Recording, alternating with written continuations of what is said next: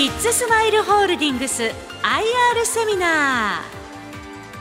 ー。この時間は1月27日に開催したラジオ日経相場の福の神注目企業 IR セミナーからキッズスマイルホールディングス IR セミナーの模様をダイジェストでお送りします。ご出演はキッズスマイルホールディングス代表取締役社長中西正文さんです。この番組は証券コード7084東証グロース上場キッズスマイルホールディングスの IR 活動の一環としてお送りします。それではご紹介いたしましょう。証券コード7084東証グロース上場キッズスマイルホールディングス代表取締役社長中西正文さんです。盛大な拍手でお迎えください。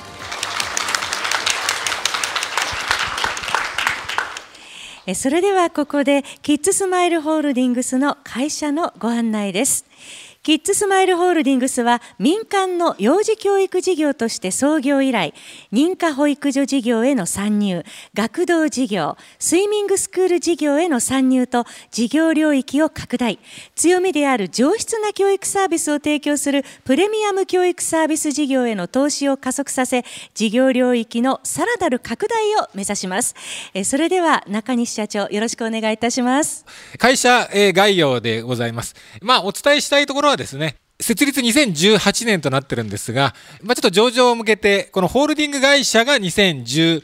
年にできたということで、あの、実際の事業会社は2008年10年前です。ですので、で、あの、1年目の縁ができたのが2009年ということで、今15年もうやらせていただいてますということと、もう一つは、えー、私が昔会社員をやってるところからですね、まあ、貯金をはたいたりしながら1年目の保育施設を作ったのがその2009年というところでございますので、創業者がですね、変わらず先頭に立って会社を運営しているのが当社であるということを一つお伝えをしたいところですと。いうところと、もう一つこの真ん中の方ですね、あのグループの主な事業内容というところで、基本的にはその保育施設を運営している会社ですと。で、その保育施設の中には、まあ2種類あって、補助金をもらって運営している認可保育園と、ま、この後ご説明しますが、補助金をもらわずに運営している民間の施設と、2つの種類があるというのが当社の特徴というところでございます。まあ、そこをですね、まずちょっと知っていただいて、まあ、2009年にできて以来、起業した創業者の私は変わらず、これからも指揮を取って引っ張っていく会社であるということと、保育施設ということで、補助金をもらっている保育施設と、補助金をもらわずにプライベートで運営している保育施設と、2種類運営しているという、そこがこのページで一つ一番お伝えしたいところでございます。ではその上でですね、決算ということで、3月決算でございますので、12月にですね、第3四半期が進行としては、あの、閉まりました。もう実は今も1月27でございますので、えー、今2月14日にですね、あの、第3四半期の発表をするための最終準備中というところですので、実はこれちょっと第2四半期の決算ハイライトっていうと、若干ちょっと古めのものになってしまうんですが、まあ、ちょっと今発表させていただいているのは第2四半期ということですので、ので、こちら記載させていただいております。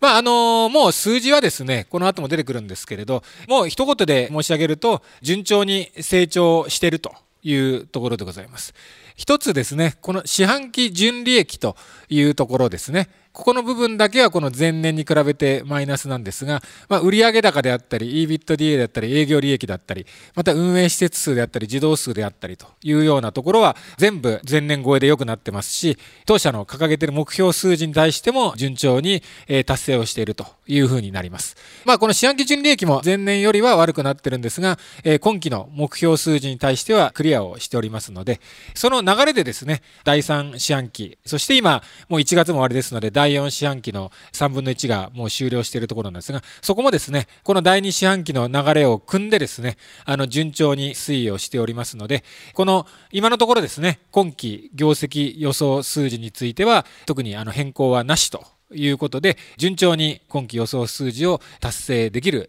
模様というのが今のところの数字の状況でございます。とにかく会社の実力としてはどんどん良くなっていると。で、唯一ですね、良くなってないのが何かというと、このいわゆる経常利益なんですね。で、この経常利益のところだけは良くなってないと。で、これは何でかというと、今、当社はですね、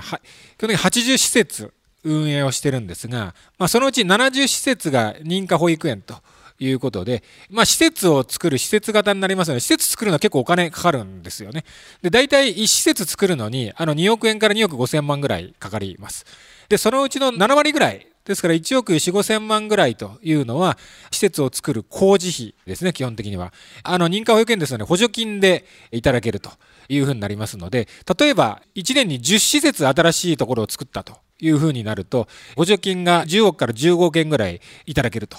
で、そこについては、営業費用ということではなくて、営業外収益ということで計上しておりますので、最終的に認可保育園の設立が減るとですね、あの営業外収益が減りますので、経常利益も減ると。いうふうになっていきます。ですので、まあ私たちとして一番重要視しているところは、まず一つはこのやっぱ営業利益ですね。あの営業利益は着々と年々改善の方に向けて、ようやく今期はですね、営業利益も黒字化するという目標を立てていましたが、順調に黒字化をする予定ということと、この EBITDA ですね、これについても順調に増えて、今期第2四半期として過去最高ということで、順調に推移をしているというのが、えー、当社の状況でございます。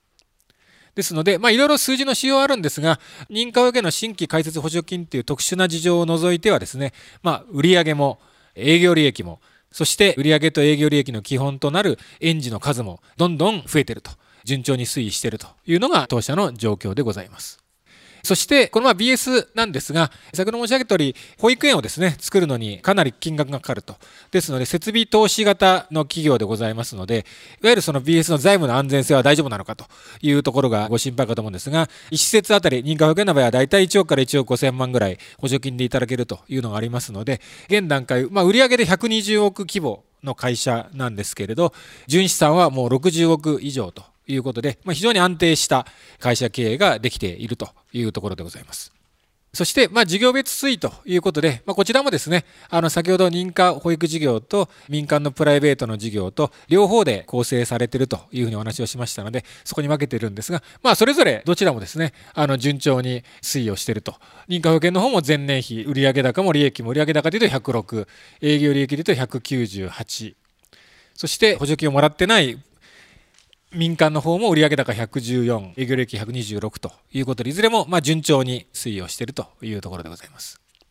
そして、まあ、あの先ほどですね、株価がなかなか厳しいなということで、今、2020年3月の売り出しが2260円ということで、今ですね、おおむね、まあ、900円前後ぐらいで推移をしていただいているというところですので、まあ、大きく減っていると。ただですね、いわゆるその売上高、いろんな指標ある中で、やはり EBITDA というのを我々としては一番重要視をしているということでございます。で、というのは何かというと、まあ、元をたどるとやはりその営業利益というのは非常に重要であると。当たり前なんですけど、重要な仕様であると。で、次に、我々その設備投資型でございますので、何度も申し上げてますが、原価償却費というのは非常に高いんですね。1施設あたり、まあ、2億円ぐらいかかると。それに、あの、補助金が1億5千万ぐらいもらえるという中で、補助金を1億5千万もらってるんですけれど、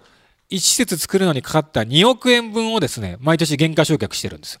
ですので、減価償却費のうちのもう7割、8割は、実はもうすでに補助金で受領をしているというのが、あの、当社の、会計の仕組みになりますので、なので、あの、いわゆる EBITDA というのが、あの、一般的な他の企業に比べると、営業利益の実態に近いというふうに考えております。ということで、あの、EBITDA を重要な指標というふうに考えると、この上場させていただいた時の20年3月期から比べると、実にですね、もうあの、4倍から5倍ぐらいのところに推移するのが、あの、見えていると。いうところなんですが、まあ残念ながら株価については半分以下というところでございますので、まああの、この点でいくと変わらずですね、会社の業績をこの20年の3月期上場させていただいてから順調に伸びてるんですけれど、まあ変わらず順調に伸ばしていくというところと、あとは、あの、やはり当社のことをしっかり知っていただくということであったり、また将来性ですよね。あの、将来性がどうなのかということをしっかりと投資家の皆さんにご説明するということを地道にさせていただきながら株価もしっかりと数字になるように取り組んでいきたいなというところでございます。まあ、今期ですね、振り返りというところでいきますと、まあ、認可保育園と民間の保育事業、この2本立てであるというような話をしたんですが、やはり今期のトピックスはこの民間の方でございます。民間の方で一つはあのグローバルスクールというですね、まあ、補助金をもらってない施設の方なんですが、英語をしっかり取り入れた英語と日本語を半分ずつ取り入れたグローバルスクールという新しいカテゴリーをやろうというのを始めましたということ。そしてもう一つは、え、私たちのこの民間の施設というのは非常にこう高付加価値なサービスを提供しておりますので、そういったところも評価いただいて、この去年の11月ですね、あの解説をしたこの麻布台ヒルズの中に入るということが決まってですね、あのもう発表が、えー、されてます。ただ、あの入るのがですね、我々あの今、鋭意作ってるあの3本目のビルに入りますので、ちょっと3本目がですね、当初の予定よりできるのがちょっと遅れてるというところでございますので、まだあの正確にいつ開園というのは、時期の方は発表できませんし、させていただいてないんですけれど、解説すること自体はもう発表させていただいてますので、あの3本目が立ち次第ですね、麻布台ヒルズの中に当社の施設が開業するということで、これはですね、一つ大きなトピックかなというふうに考えております。で、中期5カ年計画ということで、現状ですね、立てているのが、え、この数字ということで、まあ、あの、5カ年計画というところでいくと、2028年の3月期というところなんですが、まあ、その先2030年というところがもうすぐ見えてきますので、まあ、2030年までの目標ということで、まあ、売上高の200億円、経常利益10億円、EBITDA22 億円ということを目標にして現在進めているということなんですが、今のところ順調に推移をしているという形になります。この数字というのは、今後ですね、何をもってこの売上高200億円、経常利益10億円というものを作っているかというと、まあ、新しく民間の教育施設を何施設作るのかということで数字を作ってるんですが、今後2030年までに、まあ要は今期も入れると約7年間ですね、7年間の間に50施設、新しい施設を作るということで計画を立てています。ちなみに当社のですね、過去5年ですね、過去5年で54、5施設作っておりますので、過去5年の開設ペースよりもちょっと遅いペースで作ったのがこの2030年までの中期計画というところですので、まあ、あの、飛躍的に成長するという意味では、ちょっと成長のスピード遅くなってるんじゃないのというところは、現段階の計画ではもちろんあるんですが、まあ、逆に裏を返すとですね、確実に達成できる数字で今回発表をさせていただいたのがこの中期計画というところでございます。それがこの数字のところですね。今後5カ年で30施設、30年3ヶ月までに50施設程度と。ただ、過去5年で54、5施設開設しておりますので、開設ペースとしては確実に堅実なところで中計画を立てているというところでございます。というのが、まあ、あの数字のところですので、あの、ざっと言うとですね、今期の予想数字というのは、まあ、確実に達成ができるように順調に推移がしているということと、まあ、今発表させていただいている中期計画というのも基本的にはあの施設を何施設作るのかそこに何人園児が入るのかということがポイントになってきますので麻布台ヒルズも含めて順調に作る計画が進行してますとで各園の園児数も順調に増えているということでこの中期計画も確実に達成できるように順調に進んでいるということで、まあ、若干ですねちょっとこう花がない計画に見えるかもしれないないんですが、計画のですね、達成に向けた確実度というところは確実に進んでいるというのが、まあ、ここまででございます。その上でちょっと改めて、ちょっと事業内容、どんな事業をしているのかというところを少し簡単にご説明させていただければと思います。ちょっとね、先ほど来お話をさせていただいているんですが、このプレミアム教育サービスというのが民間のですね、補助金をもらってなく運営をしている施設です。そして右側の認可保育事業というのが補助金を頂戴して運営している施設ということで、まあ、おおむね70施設と、今施設、ちょっとね、あの施設のカウントの方があるので9施設という方をしてるんですが、まあ、これぐらいの割合ではあるんですが、認可保育事業の方はですね、大体、まあ、円ベースのですね、粗利ですね、円ベースの営業利益率でいうと、まあ、大体8%から10%ぐらいというのはこの認可保育事業です。まあ、実は実際のところ、補助金をいただいて運用してますので、まあ、どこの事業者も大体それぐらいになってきますと。一方、この左側のプレミアム教育サービス事業というこの民間のですね、補助金をもらわない事業、こちらはですね、まあ、おおむね25%ぐらいの営業利益率という非常にこう高収益モデルという形です。というのは、いわゆるその教育内容をですね、中身をかなりいろいろなプログラムを入れて、高い教育レベルの内容をしているということと、ちょっとこの後お話しますが、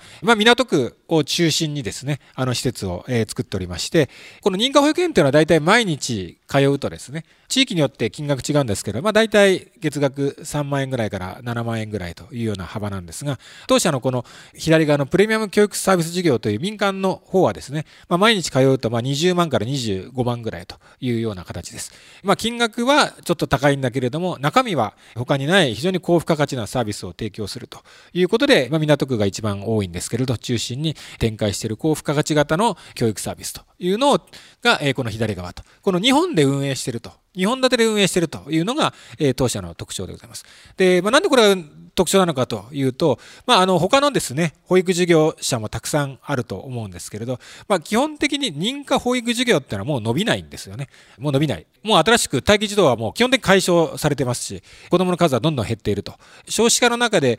例えばね、中学受験をメインとする会社っていうふうになると、まあ、昨今中学受験は大体小学校4年生ぐらいからもやりますので、まあ、10歳ぐらいですよね。ですから、えー、少子化が出てから影響が現れるのが10年後という感じなんですが、保育園の場合はですね、もう1年経たずに預ける人が多いですから、少子化の影響は1年経たずに受けるというですね、あの非常にリアルタイムに受けていきますので、まあ、そうすると、もうあの新しく認可保育園を作るというのはもう必要ないので、認可保育園を増やして成長するというのはもうないと。ですので、各社認可保育園以外でどうやって成長するのかというのが、まあ、ポイントであるということで、で、まあね、株式市場見てても、業界トップの JP さんはね、もう基本的に認可保育園しかやってないんですけれど、多分まあもうこういう、これから伸びない認可保育事業というふうになると、買われるのは上位1社のみと。いうことで、それ以外はもう、あの、認可保育事業ということではもう多分、興味皆さんないんだろうなと。ですので、この認可保育事業以外で何をもって成長できるのかというところが、各社さんポイントという中で、まあ、当社はこの左側のプレミアム教育サービスということで、こちら、実はこちらがですね、当社の一番スタートなんですね。2009年にこのプレミアム教育サービスを始めて、認可授業は2014年からですので、この高付加価値型のプレミアムサービスというのが当社が創業以来ずっと掲げてきた。そして、このまあ、都内でもこの港区っていうのはもう一番有数の高付加価値サービスを求めるお客様が多いエリアですので、まあ、そこでご評価をいただいて、他にですね、まあ、私たちがこの2009年に一つ目の園を始めるまでは、こういったですね、高付加価値型の教育サービスっていうのは実はなかったんですよね。で、いくつか最近出てきてるんですけれど、まあ今のところそういう意味では、この高付加価値型の教育サービスというところでは、ナンバーワンの地位とシェアがあるのはもうこれ間違いない話です。そして今回、あの、麻布台ヒルズも実はですね、もう10社ぐらい競合になったところだったんですけれど、まあ、最終的にあの選んでいただいて、当社が入らせていただくというのは、そこの実績を評価していただいているのかなというふうに思いますので、まあ、いかにですね、我々としてはこの民間のプレミアム教育サービス事業の方で、を中心にしながら業界ナンバーバーワンになってですね、このナンバーワンなので投資しようというふうに思っていただくのかというのが、今後のビジョンというところでございます。えー、まあ、あのビジネスモデルはあのまたご覧いただければと思います。認可保育所はですね、え、のシンプルに利用者の人は我々ではなくて、まあ、自治体に申し込むと。えいうのがポイントです。ですので、利用者の人は利用料も自治体に払うと。当社には、え基本的に払いませんと。ですので、我々も利用者の方からは、えほぼいただかず、もう99%自治体からの補助金のみで運営しているというのが、この認可保育所モデルと。で、あの、都内中心ですね。あの、現在70施設を運営をしていると。まあ、あの、認可保育所これからですね、まあ、成長性がないという話させてもらったんですが、まあ、一方でですね、成長性ないのは分かったんだけども、今すでに70施設運営してるわけだから、ここの収益率が下がったらこれ大変なことになるだろうというのはもう当然のご懸念かなというふうに思いますが、基本的には大丈夫というふうに思ってます。で、まあ、なんで大丈夫なのかというと、まずはですね、この島内中心でございますので、ベースとなるお客さんがたくさんやっぱりいるエリアなんだということですね。保育事業者同士で関係が情報交換しますので、やはり地方は結構厳しくなってます。和歌山県のある町でですね、子ども園をやってる事業者の方なんかは、定員120人の子ども園なんだけども、町に子どもが90人しかいないということで、これはもうどんなに事業者が努力をしてもですね、定員120人の園に90人以上はもうこれ入らないわけですね。なんですけど、我々が今展開している都内中心エリアというのは、子どもの数も減ってますけれども、まだまだ多いと。事業者数もたくさん多い中ということですので、まあ、事業者数が多い中での競争をしていくという形になりますので、まあ、例えて言うならば、まあ、今までですね、お昼にですね、あの、ランチに行ったり、えー、ご飯食べに行ったら、もうどの店も満員で行列で、えー、入れなかった、えー、状態だったんですけれど、まあ、美味しい店には行列ができるし、美味しくない店はすぐ入れるしという、まあ、世の中一般のですね、市場原理がようやく保育園の世界にも来ただけだというところでございますので、まあ、いかにあの行列ができるお店を作るかどうかというところが、ええ、ポイントになってきます。そういった中で我々はこの2009年からですね、あの民間のえ、先ほどの高付加価値型の保育サービスというのは、こちらはですね、自分たちでですね、工夫して、営業努力をして、お客様を集めていくということが大事ですので、そういったことを我々はあのずっとやってきていますので、お客さんに選んでいただくサービスを作るという意味では、あの他の事業者に比べると長けてるかなと。というのは、あの認可保育園っていうのは、先ほど申し上げたように、全部あの行政が差配をしますので、営業を一切する必要がないんですね。お客さんを集めるということを認可保育園はする必要がありませんので、基本的に営業をやったことがない人たちばかりなんです。それこそあの大手の会社さんにしてみても営業をやる必要がないと。営業セクションを置く必要がないんです、で、営業セクションなんか置かなくても、あの、常に満員でしたので、当然営業のノウハウであったり、スキルだったりが、あの、社員にも会社にもないと。ただ我々も2009年からですね、いかにこう営業してお客様を集めるのかってことをずっとあの、工夫して努力して、まあ、工夫して努力してって言うとなんか聞こえがいいんですけど、その中ではもうこれ何回もですね、これお客さんが集まらない、これもなったら会社潰れるぞというような中で、あの、必死にこう考えて努力してというような知見が溜まっておりますので、そこはですね、他社より十分優位に立ってるかなというふうに思っているところでございます。まあ、あの、シンプルにお客様が、え当社を選んでいただいて、申し込んでいただいて、お客様から利用料をいただくというモデルというところでございます。で、中身はですね、あの、ま、港区中心、まあ、渋谷区世田谷区ということで、まあ、都市別平均年収でも、ま、非常に高いエリアで展開をしているというのが、まあ、この当社のプレミアムサービスの特徴というところでございます。で、このプレミアムサービスの、ラインナップとしては、まあ、0から9歳というところをしっかりカバーしようというところ。そして、この新しくこの一番下のところですね、グローバルスクールという英語と日本語のバイリンガルの施設を新たに取り入れたというところが、この当社の特徴でございます。そしてこれがですね、このプレミアム教育サービスのラインナップということで、ちょうど左下のスイミングスクールというのはですね、あのうちの南山にある施設が非常に大きくてですね、全部で2200平米ありまして、えー、お子さんが全部集まると2780人ぐらい来るところなんですが、温水のですね、あの25メートル3レーンの温水プールも備えてますので、そこではあの金メダリストの北島康介さんと一緒にですね、スイミングスクールを開催したりだとか、そういった形で、やはりこう本物の教育をしっかりと提供していくということを掲げながらやっているというところでございます。で、そして、えー、まあ、ここですね。あの、まあ、いろいろな会社とですね、あの、本物のスキルを持ってる会社やメンバーと業務提供しているということで、もちろん社員にも、あの、優秀なメンバーいるんですけど、社員だけじゃなくてですね、他の外部の教育の専門家も入っていただいて、教育の質を上げていくというのが、当社の特徴でございます。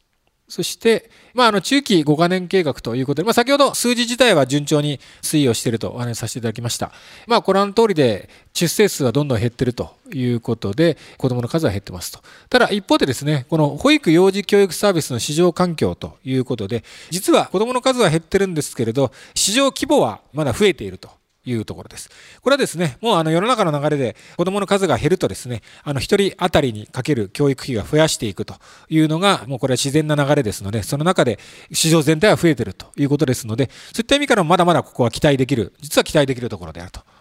中でこういった計画を立てて進めているというところでございます。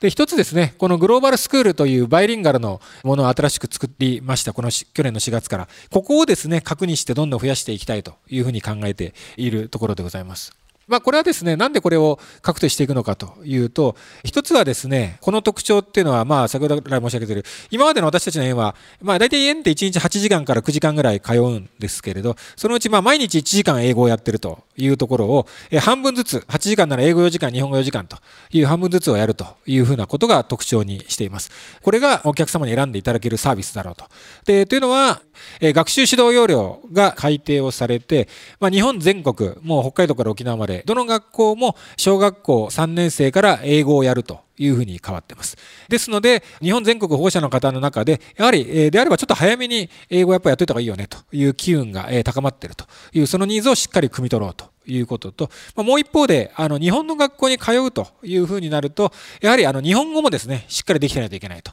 いうことで、この日本語と英語を半々ずつやるというこの業態は、しっかりお客さんに評価していただけるだろうというのが、え1点。そしてもう一つが、あの、まあ、先ほどですね、当社の港区中心にあるプレミアムスクールは毎日通うと20万から25万円ぐらいだったというお話をさせてもらったんですが、えー、これなかなかですね、あのまあ、いいものであるというふうにご理解をいただいたとしても、えー、まあ、そんな金額払えないよという方が、えー、やはり多い。ですので、えー、この、えー、港区中心のプレミアムスクールを、えー、全国にたくさん作って、えー、広げていこうっていうのは、これ物理的に、えー、お客様がいないという中で、えー、今回のこのグローバルスクールは、えー、月額、えー、10万円を切って通えるような、えー、金額になってます。え、そこに、え、今日本全国ですね、あの、幼児教育無償化ということで、え、1人1ヶ月3万7千円の補助が国から、え、各ご家庭に、え、こういう園に通ったら出ますので、まあ、それを入れると、えー、大体まあ5、6万ぐらいでですね、え、毎月通えると。で、5、6万ぐらいで通えるっていうふうになると、実は、あの、認可保育園でもですね、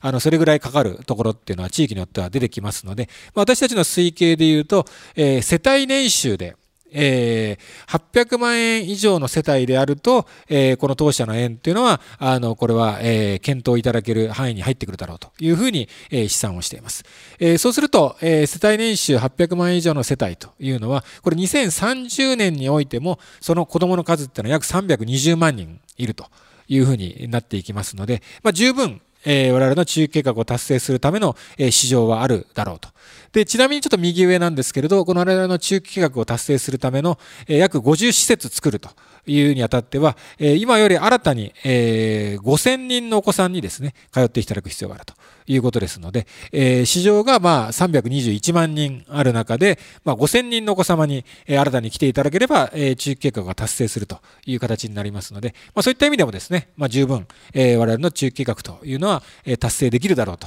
いうことで今、え、活動をしているというところでございます。まあ、こちらはですね、そのグローバルスクール、えー、おおむね、あのー、右側ですね、まあ、25%ぐらいの営業利益がやっぱり取れるだろうと。いうことで、えー、資産をして、えー、もう作っております。まあ、あの、実際資産だけじゃなくても、まあ、円開園しておりますから、えー、25%は取れると。いうことは、えー、しっかり結果を出しておりますので、えー、これでいけるだろうと。で、あのー、まあ、充足率90%というのは、あの、まあ、円、あの、50施設も出しますので、あの、満員になる円もあれば、えー、そうじゃない円もあるだろうと。いうことで、まあ、平均すると90% 90%ぐらいには、えー、硬い数字だろうということで、えー、中期の計画を立てているというところでございます。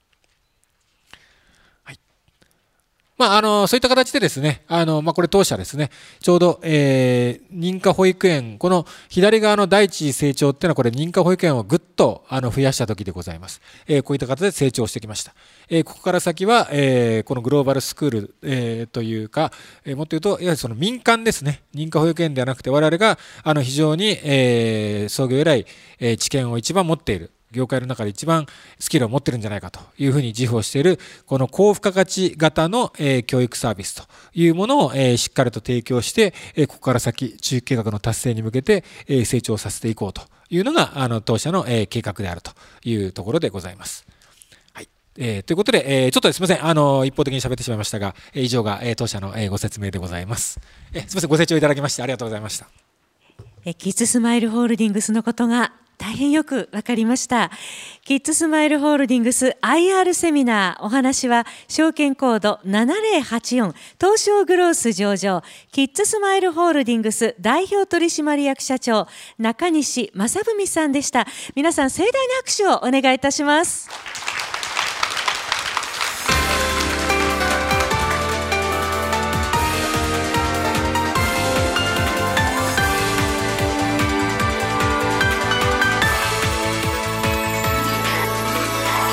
キッズスマイルホールディングス IR セミナーこの番組は証券コード7084東証グロース上場キッズスマイルホールディングスの IR 活動の一環としてお送りしました。